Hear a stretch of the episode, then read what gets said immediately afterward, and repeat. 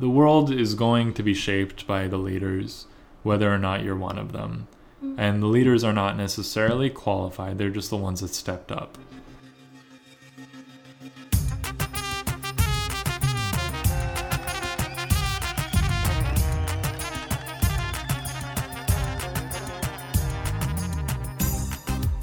You know that scene in the 1992 Disney animated feature Aladdin where Aladdin goes into the cave?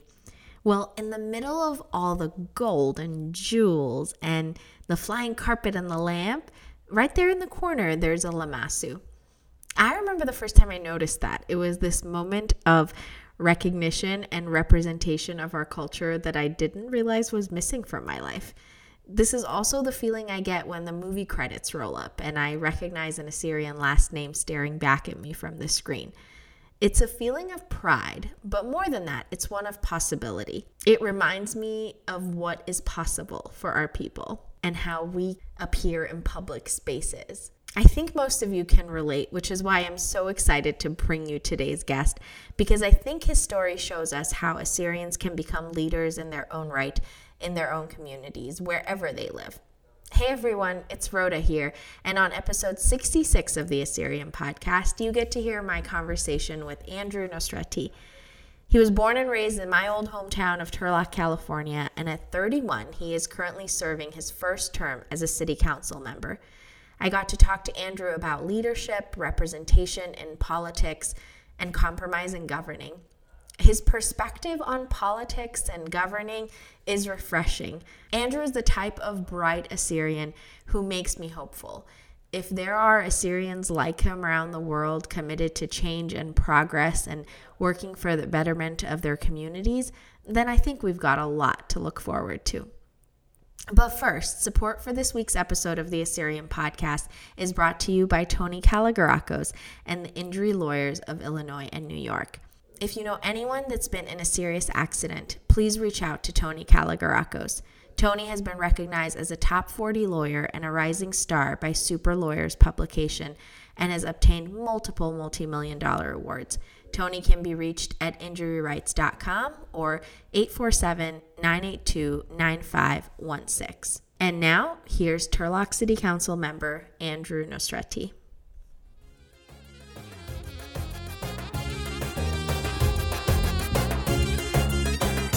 Well, Andrew, welcome to the Assyrian podcast. Thank you for having me. I'm really excited to talk to you because I have some questions about Turlock and your life and what Okay. it's like to be a council member. Are you ready? Yeah, I think Okay. I'm an expert on most of those things. Okay, Yeah. good.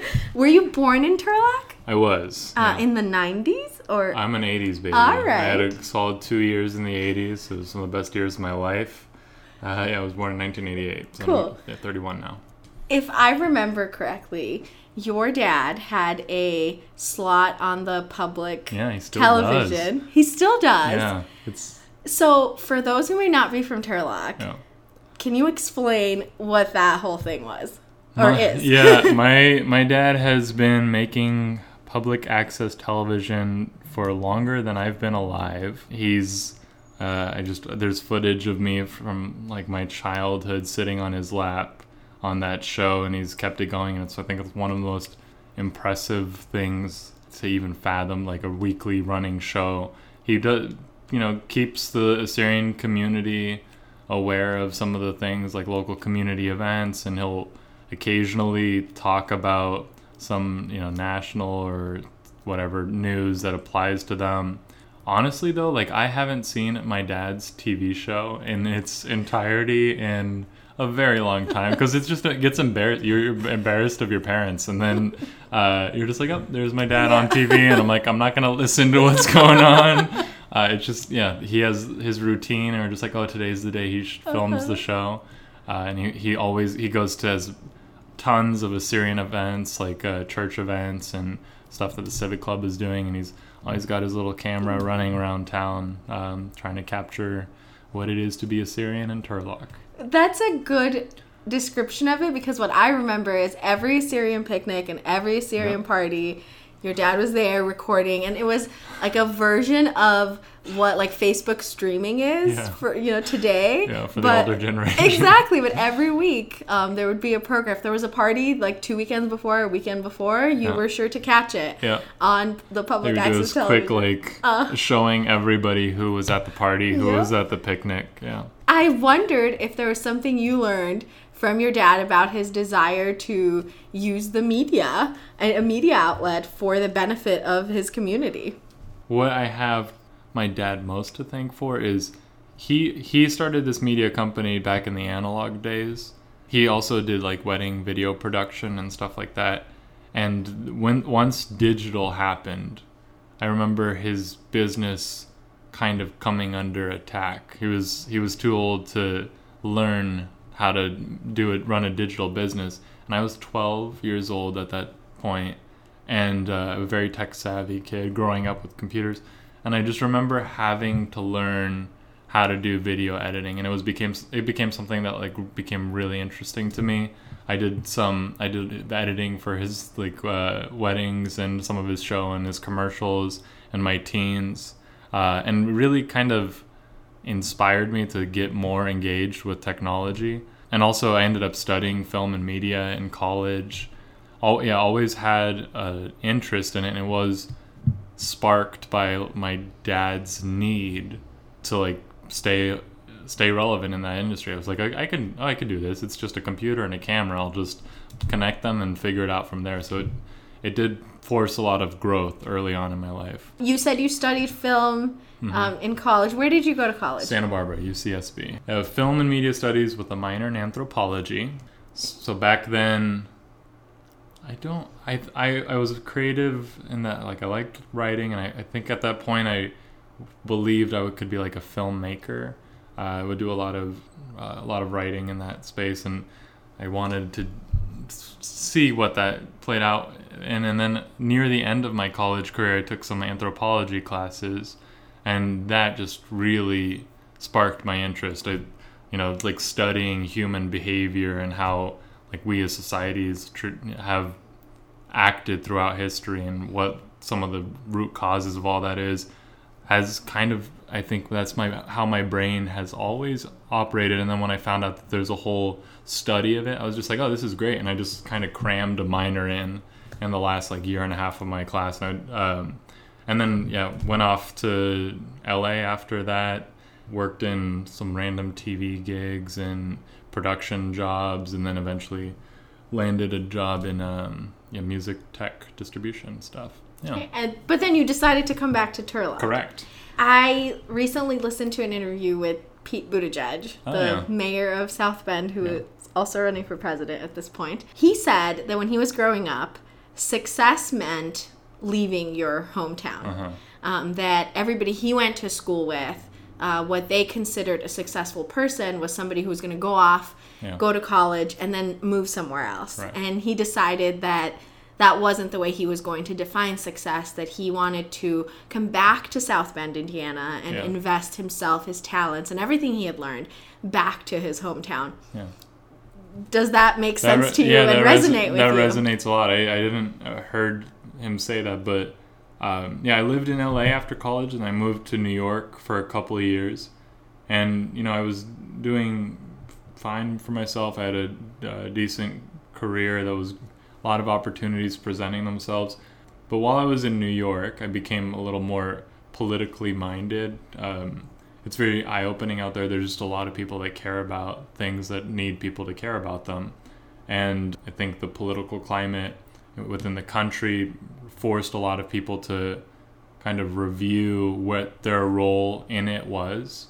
Um, you know, there's a lot of activist groups out there, and um, people were up in arms over the things that were happening. And in my life at that point, I just had al- always had a passive interest, was stayed informed, had opinions on the way things should be, but never really thought that it was my place to even participate outside of a vote. And then I got like more and more involved and I saw okay, I don't think the activist community is the avenue for me because I think that sometimes um, activists act in a way that's very disruptive but necessary. Uh, and I was, I was like, I don't think that's where my skill set works. I believe very strongly in a lot of the things that different groups support and fight for, but I was like, that's not where my, that's not where I fit in. So then I like started volunteering for some different like council, local council gigs out in New York, and I was like, oh, I could probably work on a camp, you know, work for a elected official and be a staffer or something like that, make help push policies through. And then I met more and more elected officials. I was like, why am I not even considering myself for that? Um, there's they they're me, but did it? They did the thing, and and I was like, okay, how does that look? And while this was happening, uh, at the same time, I had like this realization that people in New York and people in LA that are uh, in San Francisco and all these major cities that have these idealized versions of what the world should be, all left somewhere that is so much further away from that idealized world. They came to a Brooklyn where everybody agrees with them and uh, didn't stay and fight. They didn't stay and try and create the thing that they want to see happen. Um, and I like I was like, am I a coward? Am I? I've come to this place where everyone you know agrees with me, and we're yelling, but what for? What for?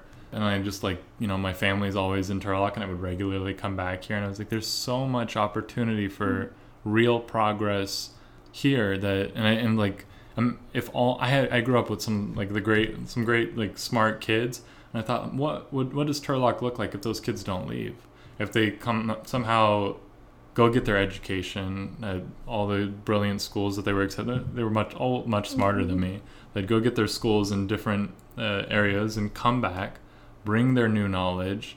Then Turlock is that great town that we want. Mm-hmm. And uh, I got here and I was like, okay, I I'm like one person, but if I do it, then it kind of shows other people that you we can do it.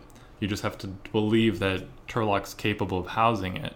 And I think that's where government comes in. You you get elected leaders that are really supportive of that v- version of the future. Hopefully, other people can see that and uh, start investing in our town.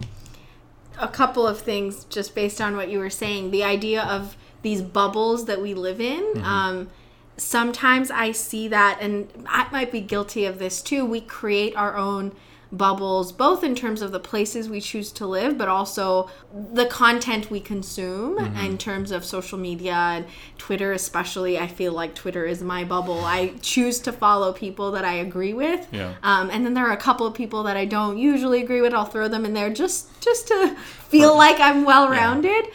But I think that that makes sense to me and just like wanting to come back to a place where you could make real change yeah. maybe and, and, be more impactful and yeah the uh, the political world i mean being a politician it, sounds like a dirty word mm-hmm. nowadays but uh, i think it's been the most inspirational thing i've ever done in my life because that bubble that we all live in you have to pop it mm-hmm. you have to get out there and you're knocking on doors and you're talking mm-hmm. to you're talking real people that live in your town and mm-hmm. it's just yeah all all these impressions we have about the people we disagree with are all so wrong. And that's the stuff that's fun about local politics because I, I ideologically disagree with a lot of people in my town. Uh, but I know that fundamentally we agree. Mm-hmm. And that's just like a matter of bridging that gap. Mm. Tell me about your decision to want to run for city council and mm. what your family's reaction was to that. well, uh, once I got back here, I, w- I was living in New York, so the adjustment back to Turlock was hard. I in what ways? I New York's got a lot of energy, sure, and it has a way of energizing you. Mm. Um, so there was like an adjustment period when I first moved back here, where I was kind of like running up the walls, trying to figure out how to you know stay and keep that mm. keep that New York beat whatever it is. You're just like I in New York you're bored and you just go out the street and you walk to the park and you just you enjoy the day and it, that was a nice thing. And then you come to Turlock and you're like that's not really a thing we do here. Mm-hmm. I was like mom why don't we why don't you go for a walk? And then she's just like where? Where do I go for a walk? And I was like it's true. We gotta change we gotta change that. And I just got here and was like I there's things about New York I absolutely despise. I hate with a passion, but also love. It's a love hate relationship. Sure. Uh, but leaving it, I was just like, okay, those things that I love uh, that aren't here, how do I help make them come here? And I was like, I got to figure out who's running this town, who are the people that are shaping the this town's future.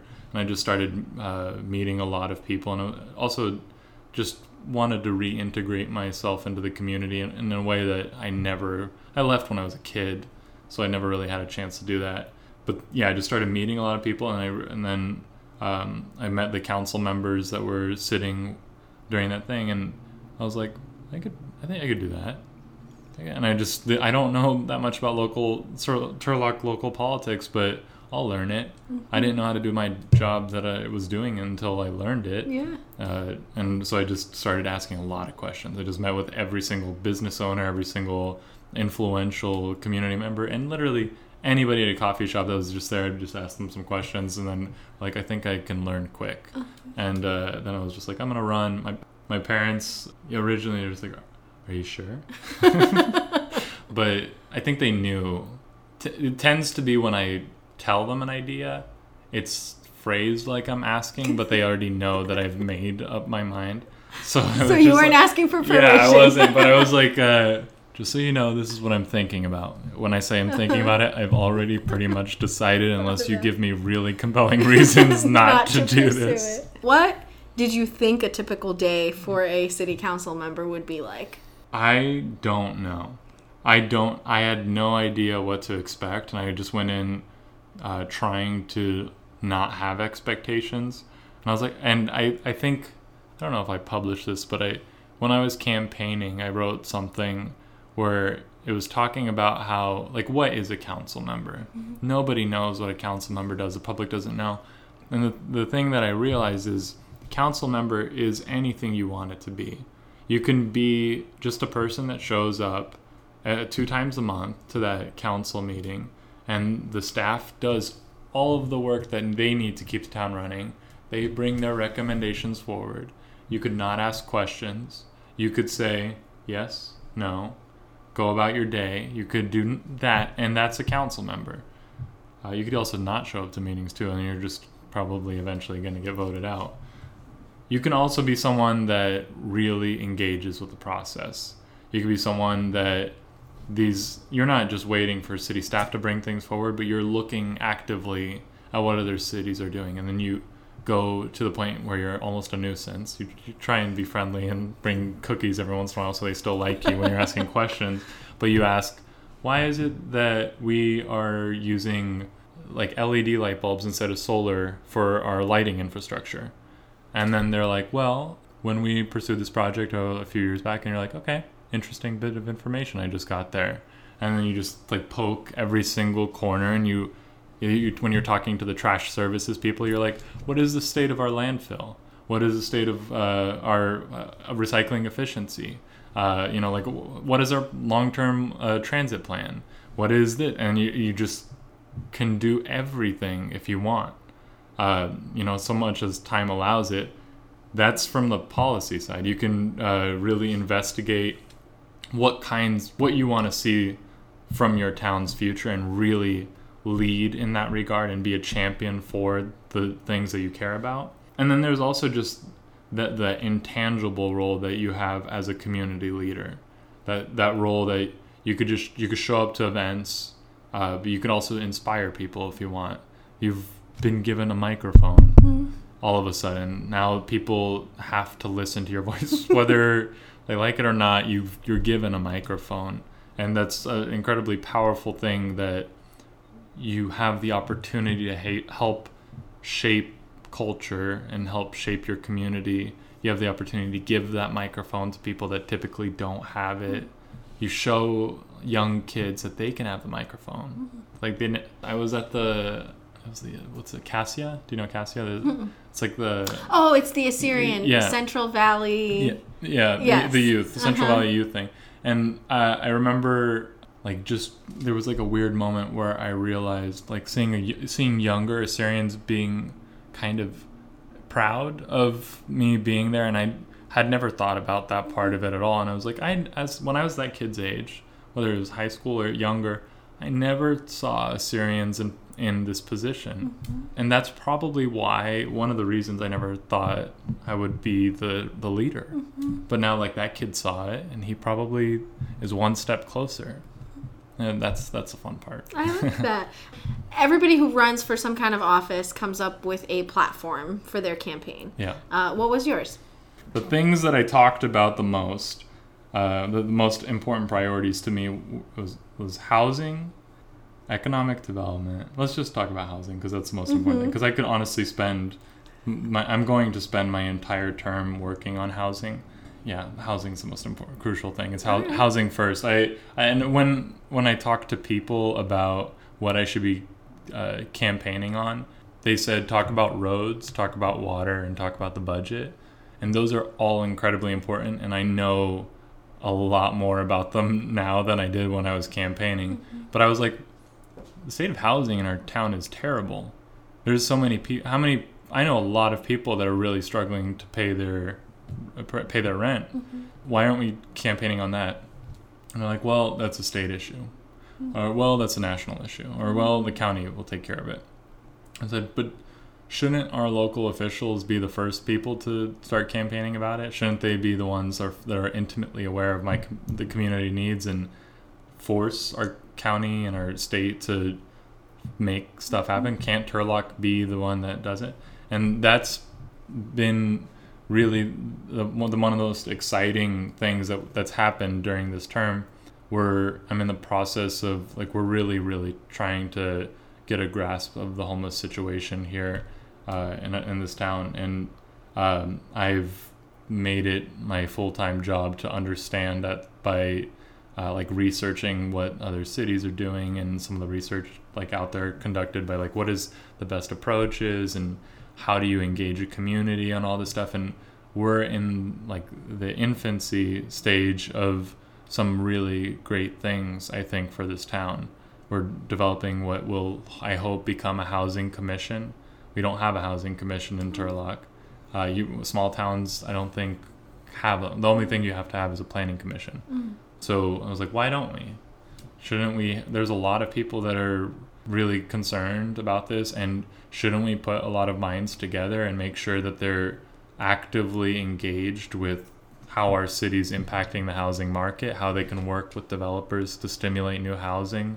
Uh, what are the types of perm- permanent supportive housing units that we need and what does the homeless population look like and what are the things that are effective? And if unless we have dedicated resources and we make that an actual spot that's carved out in in our city then obviously it's never going to be a priority Sure. um, and I've been really just working on that primarily as my my focus since I've started and there's a lot of traction happening now because getting people into city hall is hard especially because they don't trust that we're going to do anything about it. Uh, they've had a lot of politicians talk for a very long time. But i've been going out to them and i've just been having meetings with every person that will meet with me across all segments all sectors um, to say this is what i'm thinking. Um, what do you think? And then saying like i want you to be a seat at this table while we solve this because if i have the landowners and i have the developers and i have the policymakers and i have the school board and i have investors and i have the national governments here and i have the mm-hmm. state and we're all in a room together. We will solve it. You'll we'll either just continue like run against a problem and say this is where it's broken. Well we have everyone here needed to fix it. Mm. What we have no excuses right now. So that's i'm working on organizing and bringing all the right people to the table right now. And there's a lot of great progress happening there and i'm very excited Nice. about that. And did you feel like that message about how important housing was to you resonated with not people? at all. i think that i think that the majority of people uh, were just excited for change. They saw like a young person that was energized had good ideas and like my ch- campaign was about change and engagement really. Like the I, I tried to sell people that never when they tell you to campaign, they say like go and knock on the doors of voters, the ones that vote a lot. Don't worry about the one that doesn't vote very often. Don't talk to young people; they're not going to vote. Uh, you know, don't talk to a Republican because he's going to vote Republican. I didn't. I didn't subscribe to that. I knocked on the doors that I wasn't supposed to because I think every person we shouldn't play politics. We should talk to each person, and then we uh, the message that if you have a good message, it works on everyone. Uh, and it's not a message of I have the answers, I'm going to solve them. It's just, hey, collectively we can do a hell of a lot together, and get back get back into believing in something. And it, I think uh, with the I, there were some really great connections that I made along the campaign. It was We were joking before we started recording that Turlock is a little Assyria because Yeah. there's so many Assyrians here. Um, Assyrians, like any other community, uh, are comprised of people with different ideological uh, backgrounds and perspective and values. Did you feel like, as an Assyrian, you just had their votes by the virtue of being Assyrian, or did you feel like you had to earn it with your message? I think I could have been pretty terrible and they still would have supported me. That's that was the and it was hard for me to grasp and I kind of didn't like it. I was like, don't vote for me just because I'm Assyrian. vote for me because like I'm qualified and like because you want it. But but they it's such it was like a beautiful thing that you know they say that like you're like my son uh-huh. and it, that was such a, a, gr- uh, great experience. I, n- I never imagined that it would be that way with so many people I've never met before, but they're just so happy and so proud to see one of their own do something like this. Um, the less I talked with them, the more likely they were to vote for me. Uh, but I think that I, ideological stuff, m- most people that are heavily engaged in politics from an ideological standpoint on the Assyrian side uh, are very opposed to me ideologically they still agree with what we want to do. Uh, the most, but I do think that a majority of Assyrians have ideological views that are in line with me, mm-hmm. but they're not the ones engaging with the mm-hmm. system. We don't have that many young Assyrians engaged with like the masses of Assyrians that are the working class are not mm-hmm. engaged in the political system. The ones that are really financially struggling are not engaging in the political system.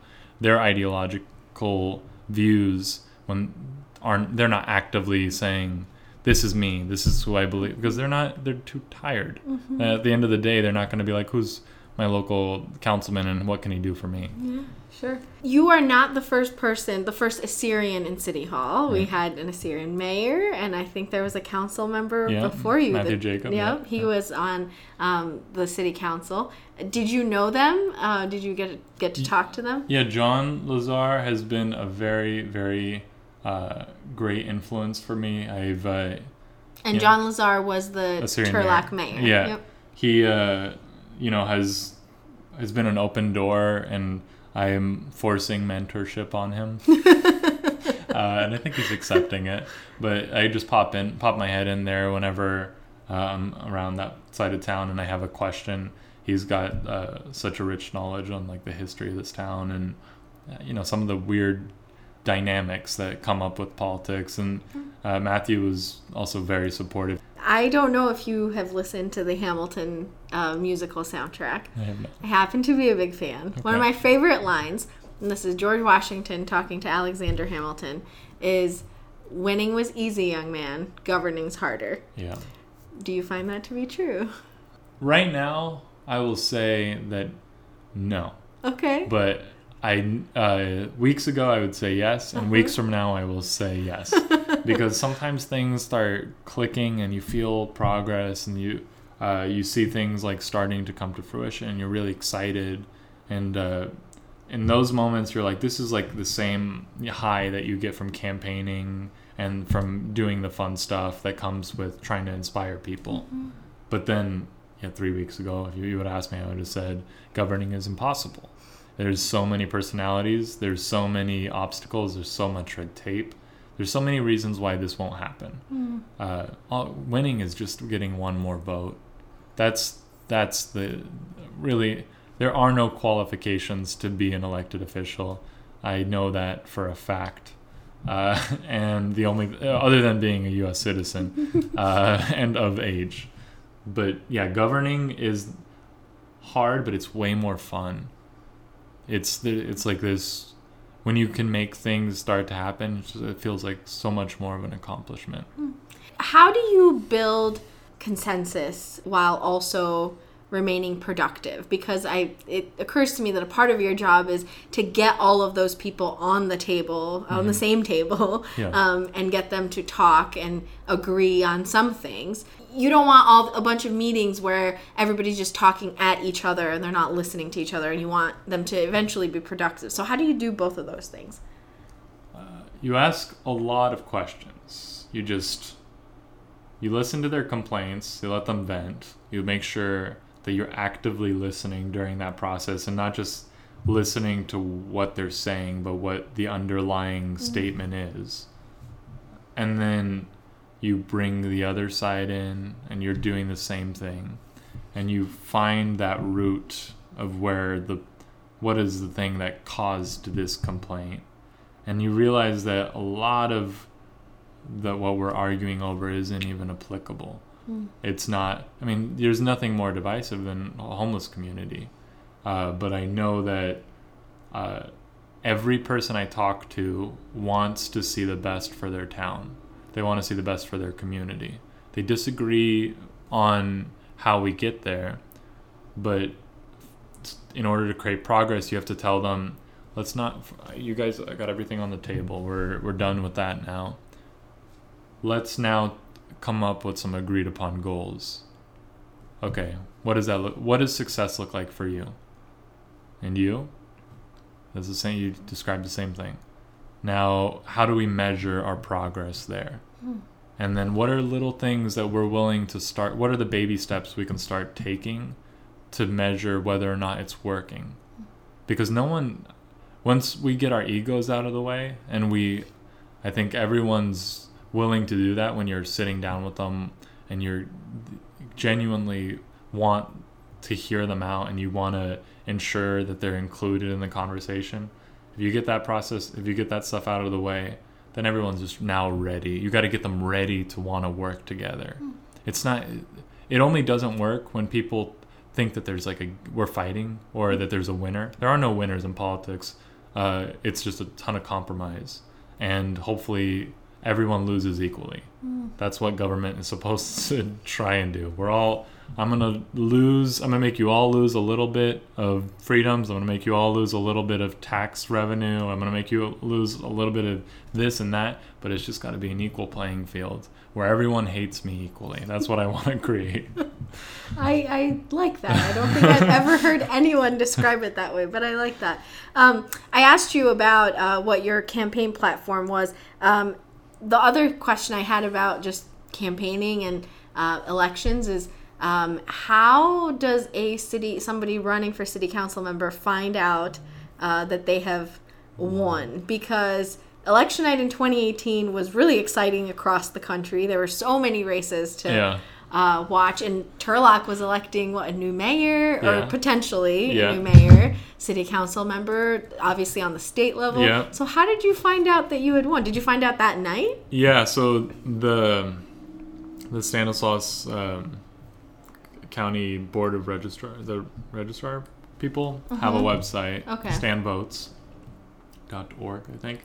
uh, you just go to the election night results page, and it's just the most boring uh, text page where it's just every election uh, in the county and all of the tallies, and you just do go to that page and you refresh it Okay. over and over, and you're It's not as exciting as the New York Times like ticker. it's way more, way more exciting because your name is on that Sure. page, and, you- and, you. and you're just you go to that page, and the first it comes in in waves. The first one comes through, and I was winning by four votes, wow. and that was such a relief because I was just like, what if I'm losing by thousands? I don't even know at this point. There's no polling. You when you're oh. when you're at this level, you don't have money to poll. You're just like, it sounds like I have a chance.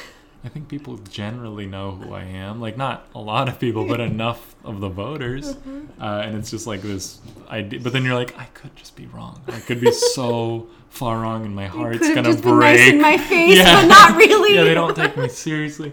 Uh, and I just go to that page and I was like, he, you know, he's an incumbent. Uh, so I was like, okay, I'm in the race. I've got a chance. This is great. And in my head, I was thinking, uh, the first round comes in, and if I'm close, I think I'm gonna win because the younger vote later. Uh, and this was all like the mail-in ballots being Oh, shown. okay. And I was like, if I'm, I thought I would be losing with mail-in ballots because I thought they were gonna skew heavily his way. Um, and then when I saw that that wasn't the case, I was like, I might win. and I just got r- really, I was just like, I can't believe I was, I was trying to downplay it that night. I was just like, if I lose, it's fine. I did a great, it was a great campaign. I enjoyed it. It was a very fulfilling process. And I was just, you know, hedging my bets, getting ready for heartbreak. Yeah. And then, uh, and then that comes in and I was just like, this might happen. And I was just like, I really am excited. And I didn't, wasn't ready to be this excited. Yeah. um, what did it feel like when you realized the people of your hometown had trusted you to represent them and make decisions on their behalf for this community? I wish that's the thing that I would have accepted, but I know that majority of voters didn't know who they were voting for. They Uh. just what unfortunately They want to change. and and I think most people once they get da- that far down to the ballot, the amount of people that actually know who I am was small. But it's just like these. I know that the people that I uh, that I spoke to, I was able to turn into my voters, and that regardless of what the election night results were going to be, I was like, I can. You know, I can do this if I figure out how to scale it, and I can get in front of more people, and if I could just make sure the message goes further. I don't know. I don't know how to campaign right now, but I'm figuring it out. Uh, and when the election night results came in, I wasn't thinking like the people have supported me. I was just like, I won, but I don't think they know who I am yet. Let's just just not let them down. Yeah. That's what I was thinking. Sure. Uh, did you have a victory party of any sorts? We had a nice chai cheche. Uh, nice. Yeah, it was. That's the best kind of Yes, it victory was. party. Uh, but that night it was just uh, ha- having my closest, like f- just my family. We got um, some pizza and I hung out with the little ones. And um, that, I mean, that night I was hanging out with some friends earlier too, and it was just like my closest group mm-hmm. because I didn't want to host a party Sure. to find out I'm gonna lose. That sounds like the worst. Yeah. I want to talk about social media because I think it has given a lot of politicians the ability to be able to connect with everyday folks on a more direct and personal level. We mm-hmm. have the current president who tweets all day. We have uh, Alexandria Ocasio Cortez from New York who builds her IKEA Yeah. furniture on Yeah. Instagram live stories. On a city level, what how do you stay involved with your constituents and how do you use social media to your advantage to benefit the people Yeah. who essentially gave you this job I will say that I'm an old man in a young body, and uh, I have not fully utilized social media because of my disdain for it in like the what the negatives it mm-hmm. brings. So I, we talked about the president. We ca- mm-hmm. talked about Alexandria Ocasio Cortez. We got the president who is now able to just send a message to the masses on a whim. Mm-hmm. We've got another young person who's actively engaging people in a in the process, giving them some insight into the background, uh, but also just on a whim, able to make some really profound statements. I think that one of the things that is really valuable is that transparency and access, but it is a double-edged sword, and I haven't figured out how to wield it yet, because in my dream, I, what I do is use my social me- social media platform to get people off of the internet and into City Hall. I know that I'm never going to get everyone into City Hall, but to engage more people in a meaningful way. The problem is we have a generation that believes that if they like Alexandria Ocasio Cortez's Instagram page and her photos, that they're actively engaged in the democratic process, and they're not. Mm-hmm. This is like the what is it, hacktivism or whatever mm-hmm. they're calling it. This is if it gives us those like proper like in, endorphin releases where we're just like I did something today, mm-hmm. and you're like you didn't.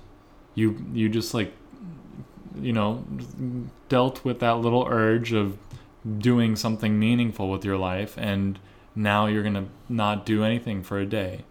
I would much rather you not like anyone's Instagram page, not retweet any politicians anything, and then just call a council member once a month. It's way less of an engaging, you- don't have to spend nearly as much time, and you will have a far more meaningful impact in your community. So that's, I got to figure out how to do that, but that's the long term plan. yeah. Um, I talked to uh, Dan Shomon last year for the podcast. Um, he is from Chicago and he was President Obama's advisor when he was running for Senate. Um, he, he also happens to be Assyrian. Um, he was talking about the importance of Assyrians um, getting involved in politics Yeah. because, especially in a sh- city like Chicago or a city like Turlock, they are a large enough population Yeah. that um, they can get the attention of uh, people running Yeah. um, for office. Um, what are your views on Assyrians being involved in politics?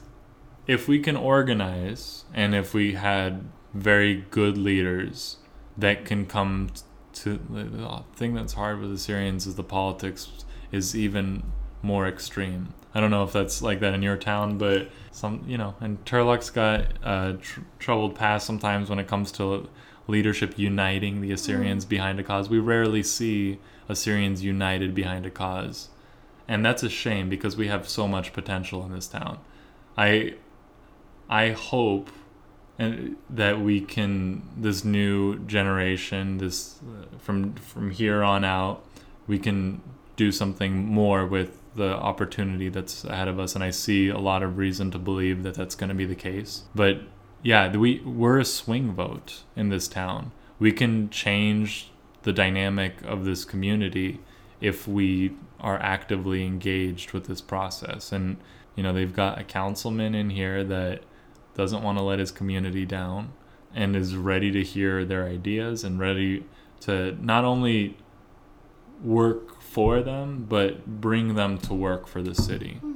show them the city what value the Assyrian community can provide to it we've got a lot of problems collectively as a town that we need everyone involved in so it's not just about you know turning a park into like an Assyrian having a Assyrian monument. Though I, lo- I would love that. It's also about getting those Assyrians that show up to that event down here in our working groups. Uh, you know, we've got like great business owners involved that could probably be very valuable voices in helping us navigate the difficulties that we have. When you were campaigning, or even now, have you had a chance to meet with various Assyrian uh, communities or organizations? Yeah, I've uh, made sure to go to everything that I'm invited to that I can. It's you know, there's a lot of the the young generation um, is way more energized than I think my generation was, and I I'm like it's really promising to see that. And this civic club is always going to be that staple in in this town, and I really am trying to inspire more new people to get involved in it because I believe the sad thing is I see a dying uh, civic club, not something that it's no one's fault besides um, the people of this town collectively. I never thought, in the same way, like I never thought to run for office. A lot of people don't think to become a member at Civic Club and to help shape that agenda. Every meeting that I've gone to for the Civic Club since I moved back here over a year ago has not had enough of a quorum to be able to have a meeting. And uh, if you guys are listening and you live in Turlock, go to the next Civic Club meeting and ask them what are what do you want that club to do? Do you want new classes for the youth learn like English learning, Assyrian learning, whatever it is? It's your club. It's your hall. It's yours.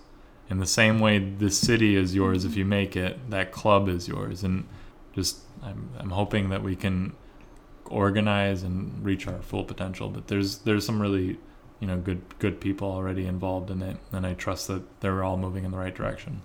What I guess what I'm hearing from you is just um, taking more ownership Yeah. of our communities, not local communities, and then even larger communities, our states, our Yeah. countries. Um, it's ours. the- it's ours if we want it. Yeah, Yeah. it's it really is. There's no yeah that that, that was the thing that eventually led me here is like a realization that the world is going to be shaped by the leaders, whether or not you're one of them. Mm-hmm. and the leaders are not necessarily qualified they're just the ones that stepped up. So if you want to lead whatever your community is do it.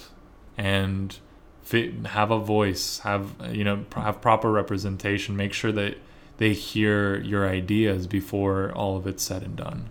The other thing I thought about just now is you moved away, you lived in New York, and then you came back here wanting to run for office. Was it a, a challenge in any way or something that was used against you as Yeah. you being an outsider? Yeah, for sure. I thankfully being born and raised here, and the guy I was running against wasn't born and raised here, but has he's lived pretty much the years that I moved away. So he moved in like 12 years ago. Ah. Okay. I moved away 12 years ago, but I was like born and raised here. So I was like Turlock born and raised definitely was my saving grace. If I was just an out of towner that moved to Turlock uh, and my dad wasn't my dad, I've got no chance. Uh, but uh, definitely had to make sure people didn't think of me as like that big city kid that was going to come and destroy their town. Uh, be like, Turlock is where I became who I am, and I know what Turlock wants to be. I know that what people love about Turlock, and I know what people hate about this town. Like in the campaign, you never talk about the things that you never talk about, like we hated this, this, and that, and that's why I'm running. You said, you know, this is a great, clean community, perfect place to raise your family. You talk about all the goods, but I know both of them. I this is where I was formed, uh, and that was able to get rid of those big city, big city dude concerns. Yeah, Yeah, because I can see that being like maybe not even like a big city guy who's here to destroy our town, but a, a big city guy who doesn't really know Yeah. what we want and Yeah. he wants to impose his big city values Yeah. on our Yeah. small innocent town. yeah, I defi- definitely had that impression from some people, and I had to reassure them that you know I'm just here to plug in where I can help, and mm-hmm. I don't want to inflict a will against the people at any point, even if I really like fundamentally disagree with what the will of the people is. It's going to be very difficult for me to ever vote against it unless I have incredible reason to think that they do not understand the issue properly mm-hmm. and that's that means i failed in ed, you know properly educating them on where i'm coming from yeah. Are there any leaders, Assyrian or otherwise, who have inspired you? i mean obama's always like honestly like one of the first leaders where i was truly inspired um, nelson mandela was another just the, the sacrifice that he had to make in his life and how the amount of patience that that man had for something that drives people crazy. Anyone that's a good with their words is incredibly inspiring to me because I I'm a writer. I've always like liked creative writing, and I love to. Um, yeah, I mean, it's it's perfect that I would run out of words when I'm trying to talk about the beauty of words, but uh, when you realize, Poetic, yeah, when you, when you realize the potential of the right words next to one another and how much real change they can have that's uh, yeah it doesn't like the the policies that people change i think like that's that's secondary like the kinds of things that um, happen i you change culture first and the leaders that change the culture are the ones that really create meaningful long-term change What are your future goals? Mayor someday? Uh, I just want to do. Uh, four years is so far away. Yeah. uh, I want to just be. I want to figure out if I can be good at being a councilman, and like, there's. I, I'm now like figuring out how to carve my carve out a role in like the nonprofit space to really just align some of the community vision I have with a career. Um, so I'm like transitioning to that. So whatever I do is just the whatever I can do to impact and uh, help the community in the best way possible. So uh, if that's councilman for another four years after this, then it's another four years after that because I just got to be in, at the right seat uh, to do the best good. Um, That was a great politician's answer, wasn't it? That was great. Yeah. Yeah, because you didn't really answer my question, but you know, you said a bunch of words. It Yeah. sounded really good. you said you studied anthropology, so I think this question might be interesting. Um, what major shifts do you see coming that will dramatically impact what it means to be human and how we carry ourselves. Ooh, I love this question. So, what is it to be human? You know, philosophers ask that question a lot. And I think that there are things in our lives right now that have really, really distracted us from the, the essence of what humanity is. And, you know, when I talk about social media and how it's kind of destroyed communications in like an intimate way. Even, uh, you know, this is to make me sound even older, but texting is something that I think is somewhat cheapening connection. I think that I, I believe that humanity operates on a pendulum and that we we're in a point right now where we're reading reaching like the precipice where there's so much anger with what we are the, the kinds of things that we obsess over there's we're we're consumers without purpose and we're just buying to fill a void and our jobs aren't really making things anymore. I really think that there's going to be a drastic shift in uh, becoming regrounded in like substance and uh, like taking things offline. The internet's always going to be there but we're going to learn to make it a tool for us and not a, a poison. We're going to learn to have it compartmentalize and say i only access it when i need this this and that.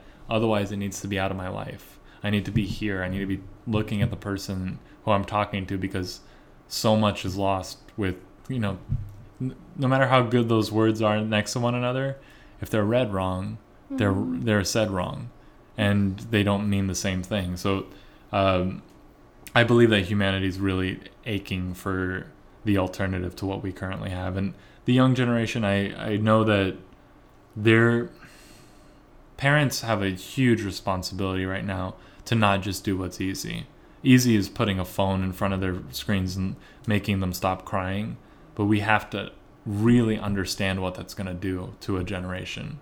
It's it's not a, not about and i think the people are going to recognize that and on a large scale uh, there's going to be more people power. The people are going to take it back from um, some like these really big huge corporations that are far too influential in our lives. They're shaping our lives without us even having a say in it. The last question we always ask every person who's on the podcast is if you could say one thing to every Assyrian who listens to the podcast, what would it be? Hmm.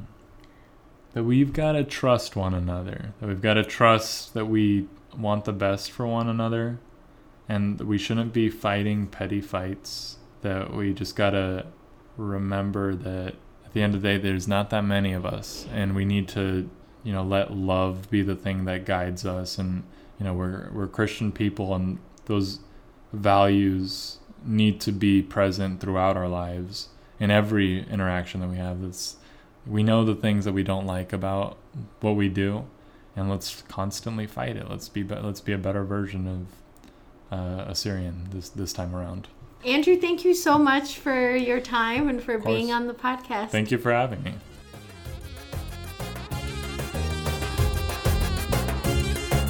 Hi again. Thanks for listening to this week's episode. It was so nice to be back with you.